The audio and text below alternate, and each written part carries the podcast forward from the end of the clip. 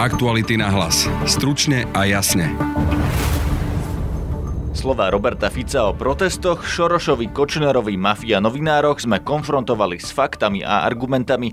Budete počuť komentátora Mariana Leška. Pán Robert Fico vyrába fake news. Aktuality SK upozornili na ďalšiu kauzu tzv. košického bašternáka Gabriela Kleina. Kolega Martin Turček hovorí o podozreniach, že ľudia okolo Kleina obrali o dom košického podnikateľa a podľa prokuratúry im v tom pomohol aj katastrálny úrad. Klein sa mal znížiť až k takým spôsobom, že sa mal vyhrážať tým, že nechá 5-ročné dieťa zraziť autom. Počúvate denný podcast Aktuality na hlas. Moje meno je Peter Hanák. Robert Fico mal viacero výrokov o protestoch v médiách a novinároch, kde opakuje meno spájajúce mnohé konšpiračné teórie, meno Georgia Šoroša. A preto sme sa rozhodli, že jeho výroky budeme konfrontovať s realitou argumentami. Šiel som za komentátorom Marianom Leškom. Pán Leško, povie vám niekoľko argumentov, ktoré Robert Fico používa. Použili ich najmä v nedávnom rozhovore pre český web Echo24 a poprosím vás o reakciu na každý z týchto výrokov. Prvý z nich.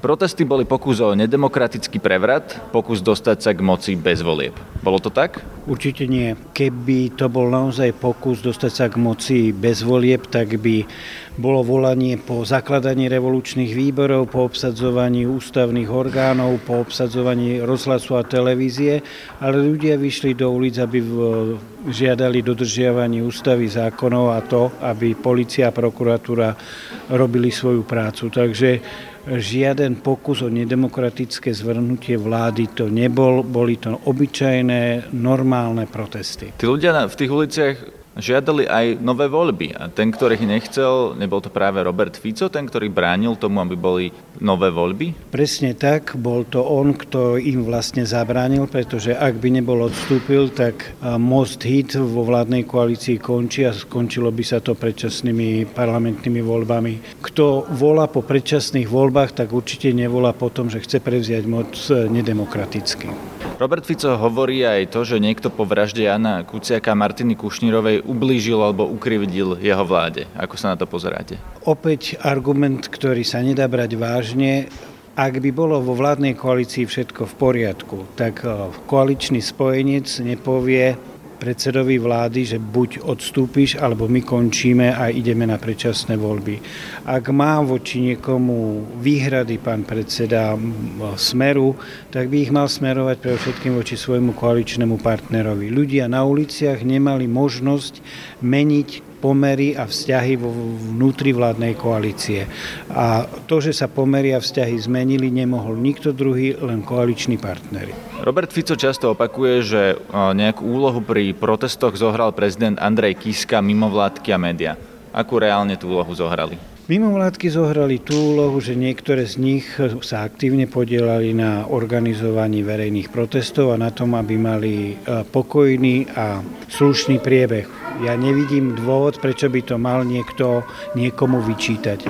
Média zohrali tú úlohu, že opisovali a analyzovali situáciu, ktorá bola po brutálnej vražde a prezident bol ten, kto tlmočil svoje názory a stanoviska, ktoré boli vo verejnosti veľmi populárne, pretože veľká časť verejnosti sa s tým stotožnila. Každý robil len to, čo mu vyplývalo z jeho zamerania a z jeho postavenia. Nikto neurobil nič mimo rámca svojich oprávnení. A kde na tom Robert Fico vidí problém? Tak to je problém, ktorý ja nie som schopný zodpovedať. Jednoducho tam nie je nič, čo by e, vecne a reálne zodpovedalo jeho popisu reality. Je to falošný opis reality, je to to, čo ja by som označil tým výrazom fake news. Pán Robert Fico vyrába fake news. On naznačuje, že má nejaké informácie o organizátoroch protestov, kto sa s kým stretával, kto je platený zo zahraničia a podobne. Aká je realita? Keby to naozaj tak bolo, že by mal takéto informácie, tak sa k ním nemohol dostať eh, legálnou cestou. Ale ja si myslím, že žiadne takéto informácie mať nemôže, pretože nie sú známe žiadne dôvody, ktoré by si ktoré by niekoho opravňovali myslieť si, že sa tam dialo niečo pokutné, niečo nelegálne, že tam niekto niečo za nejaké cudzie peniaze kupoval nejaké stanoviska a aktivity. Keby to aj bola pravda, že napríklad George Soros alebo ktokoľvek iný zo zahraničia by tým organizátorom dal peniaze na tie protesty alebo by ich nejakým spôsobom by im pomáhal. Moja otázka, no a čo? Kde je ten problém? Presne tak, to je medzi, povedal by som, darcom a tým, ktorí jeho dar prijali. Ak by sa aj ukázalo, že niekto im nejakými financiami prispel na ich činnosť a určite, že to e, ľudia urobili, pretože mali rozpočet takmer 100 tisíc eur, nie je to nič, čo by mohlo byť im pripísané ako k zlému, pretože presadzovali legálnou, legitímnou cestou legálne spoločenské verejné ciele. Ak sa potvrdí, že objednávateľom vraždy bol Kočner, môže Robert Fico tvrdiť, že si ju neobjednal človek blízky Smeru? Podľa mňa nie. Ja som sa osobou pána Kočnera zaoberal veľmi podrobne a našiel som 5 základných prepojení a vzťahov medzi Kočnerom a stranou Smer, jeho jednotlivými predstaviteľmi. Strana Smer programovo využívala Kočnera na veci, do ktorých nechcela ísť alebo nemohla ísť sama. On robil vyslovene nadprácu v prospech Smeru. Je evidentné, že vzťahy medzi pánom Kočnerom a Smerom boli a takej povahy, za ktorú sa sa môže smer iba hambiť. Je pravda, ak Robert Fico hovorí, že mafia nebola napojená na úrad vlády? Podľa mňa ani toto neobstojí, pretože to, čo boli Vadalovci a Rodovci na Slovensku, bola čistá mafia a dvaja ľudia z tohto prostredia boli na úrade vlády, takže vecne ani toto jeho tvrdenie neobstojí. Bez ohľadu na to, či si objednali vraždu alebo nie, tak boli napojení na úrad vlády. Presne tak, boli, boli tam, boli spolupracovníkmi ľudí a človeka, ktorý je stíhaný pre závažnú trestnú trestnú činnosť a ktorý, keby bolo všetko v poriadku, už roky by bol na Slovensku stíhaný. Ak nebol stíhaný, aj to je dôvod si myslieť, že požíval istým spôsobom ochranu. Robert Fico hovorí aj to, že médiá a novinári sa nemôžu správať ako politická strana a na Slovensku sa podľa neho tak správajú. Je to pravda? Toto je veľmi časté tvrdenie všetkých, ktorí majú ťažké srdce na médiá. Či je to americký prezident Donald Trump, na médiá nadávajú politici, politici, ktorí sa dostali do situácie, že každý ich krok je médiami nielen sledovaný, ale aj oprávnene kriticky hodnotený. Jediný spôsob, akým sa vyrovnávajú títo politici s kritikou je, že sa snažia znevieryhodniť média ako celok. A toto robí tak Donald Trump ako Robert Fico. Čo je podľa vás za tým, že Robert Fico má takéto vyjadrenia? Je to stratégia, alebo je to také, taký jeho osobný pocit, že, mu, že sa nevie zmieriť s tým, že už nie je premiérom? Je to ťažká otázka, povedal by som, ak by to Robert Fico robil ako politik z kalkulu, z chladného rozmyslu, tak v tom prípade vie, že hovorí nezmysly, ale napriek tomu ich hovorí, lebo chce z toho vytlcť politický profit. A v takom prípade sa nespráva ako demokratický politik, ale sa správa ako človek, ktorý chce vedome demokracii už uškodiť. Druhá možnosť je, že naozaj aj verí tomu, čo hovorí a v takom prípade to už nie je otázka na politického komentátora, ale na pomoc odbornejšieho charakteru. Takže je to tak, že na Slovensku nám politická scéna tak trochu Orbánova tie, že Andrej Danko sa prihlásil k Orbánovi veľmi otvorene a Robert Fico šíri vlastne to, čo v Maďarsku už niekoľko rokov šíri Viktor Orbán. Tam sme videli Georgia Šoroša na obrovských billboardoch, e, kde vláda mala proti nemu veľkú kampaň. Je to ten istý model, čo robí teraz Robert Fico? Zjavne sa pánu Dankovi a Robertovi Ficovi veľmi páči to, ako sa to vyvíja v Maďarsku, ako sa to vyvíja v Polsku, ako to robí Donald Trump v Spojených štátoch. Naozaj vyhral som demokratické voľby, môžem si s tou krajinou robiť, čo uznám za vhodné. Lenže toto nie je výrok politika ústavného a právneho štátu. Je to výrok politika, ktorý chápe voľby iba ako prostriedok pre autokratické vládnutie. Zjavne Robert Fico sa inšpiruje tak Orbánom a tak Kačinským, len na rozdiel od nich nie je na vzostupnej fáze, ale na zostupnej fáze. Takže bude sa mu to ťažko presadzovať, pretože jeho politická kariéra už je dávno za svojím vrcholom. Čo to ešte môže znamenať pre Slovensko? Máme viac ako rok do parlamentných volieb.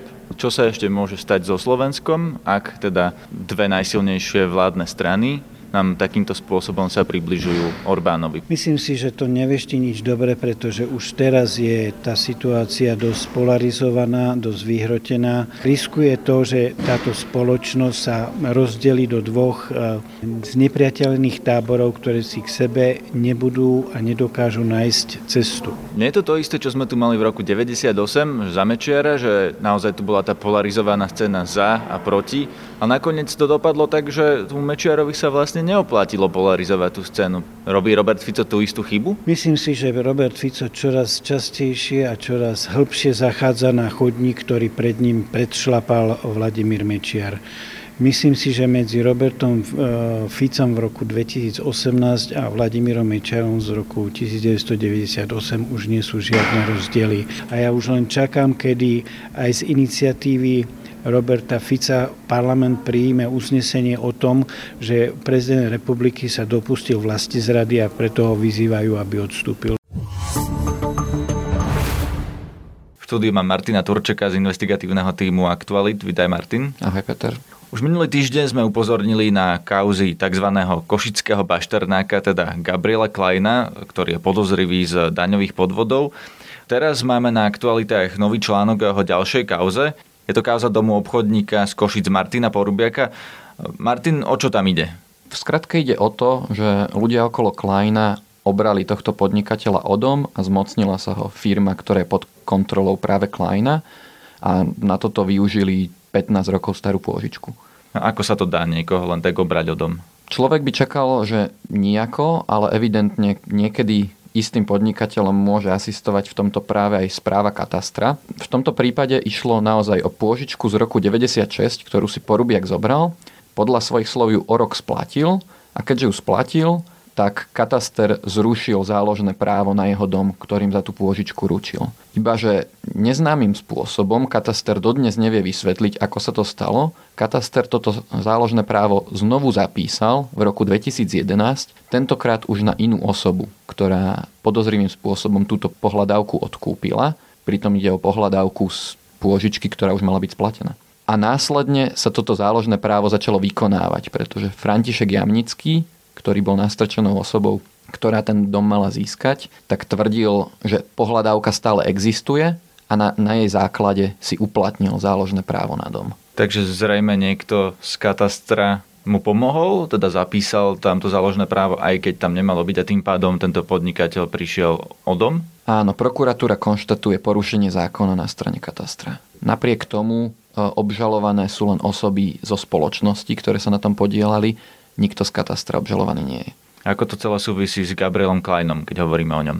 Dom automaticky nedostal tento pán Jamnický. On si uplatnil záložné právo, ktorým ho mohol ďalej predať. Ďalej ho mohol predať len konkrétnej osobe, ktorá pôvodne poskytla pôžičku, čo sa ale nestalo. Pán Jamnický tento dom predal firme Investičná správcovská, ktorá je pod kontrolou Gabriela Kleina. Nie je jasné prečo tento dom predal firme Gabriela Kleina za viac ako 200 tisíc eur, pričom pár týždňov na to ho táto firma ponúkala na inzerátoch na internete za 60 tisíc. Čiže sa tvária, že zaplatili niekoľkonásobnú cenu, aby na tom dome za pár dní prerobili viac ako 140 tisíc. Prečo? to nedáva logiku. Logiku by to dávalo naopak, že by ho chceli predať za viac, ako, ako za ňo zaplatili.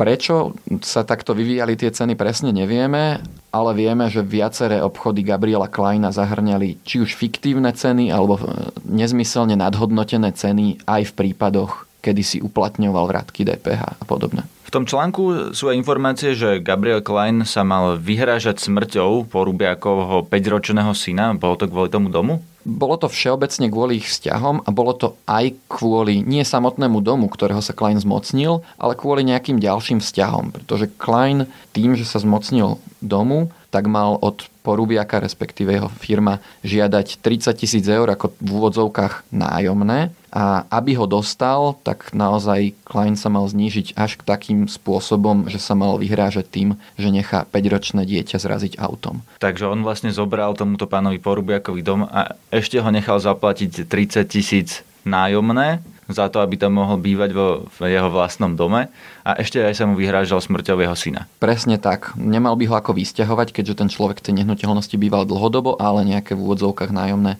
žiadať mohol, urobil tak, keď Porubiak zaplatiť nechcel, prišlo na vyhrážky a dokonca Porubiak naozaj zo strachu o život svojho syna nájomné 30 tisíc zaplatil. Podľa ďalších dokladov dokonca malo byť žiadané ďalšie nájomné, už vo výške 60 tisíc eur a toto zaplatené už nebolo. A prečo? Vyšetrovala to policia, alebo teda odvolávaš sa na prokuratúru, že prokuratúra tvrdí toto, čo hovoríš ty? V akom je to štádiu?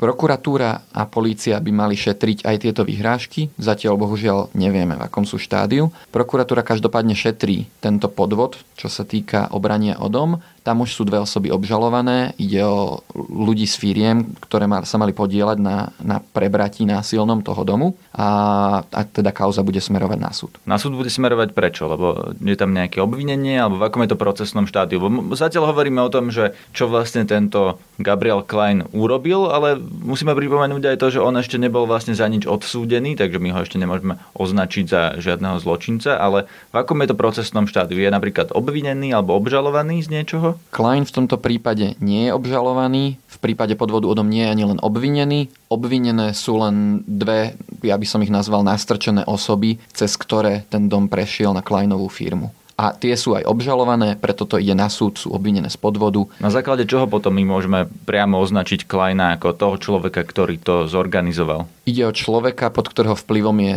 firma, ku ktorej sa ten dom dostal, ktorá ho neskôr dávala na inzeráty a ktorá žiadala 30 tisíc nájomné od Martina Porubiaka a jeho dostala. To nedostali tie nastrčené osoby, to dostala firma investičná správcovská pod Kleinom. A to je fakt? Áno, na, v tejto firme je štatutárkou Kleinová žena, e, spoločníkom je schránka z Maršalových ostrovov napojená na Kleina. Tento pán Porubiak figuroval spolu s Gabrielom Kleinom aj v kauze platinových sitiek. Vieme o tom povedať viac? Čo bola jeho úloha? Ťažko povedať, či spolu s Kleinom, ale e, obidvaja sa v tejto kauze spomínajú. Klein ako človek, ktorý celú kauzu naštartoval a kontaktoval ako vybavovač ľudí zo správy štátnych hmotných rezerv a Porubiak sa tam vyskytuje v takej, ako by som povedal, epizódnej roli. Porubiak mal napríklad Kleinovi zohnať číslo na znalca Ondreja Baloga, ktorý podhodnotil znaleckým posudkom SITA. Ten už teda bol za to odsúdený a sedí za to vo vezení, ten, ten znalec. Bol zatiaľ neprávoplatne odsúdený na 10 rokov, odvolal sa. To je z dnešného podcastu všetko. Viac informácií o oboch dnešných témach nájdete na našom webe. Zadarmo sa môžete prihlásiť na odber podcastov cez aplikácie ako Spotify, Podbean, Soundcloud, iTunes alebo Google Podcast. Nájdete nás aj na Facebooku na stránke podcasty Aktuality.sk. Na dnešnej relácii sa podielali Petra Mikulajčíková, Jan Petrovič a Martin Turček. Počúvajte nás aj zajtra. Zdraví vás, Peter Hanák. Aktuality na hlas. Stručne a jasne.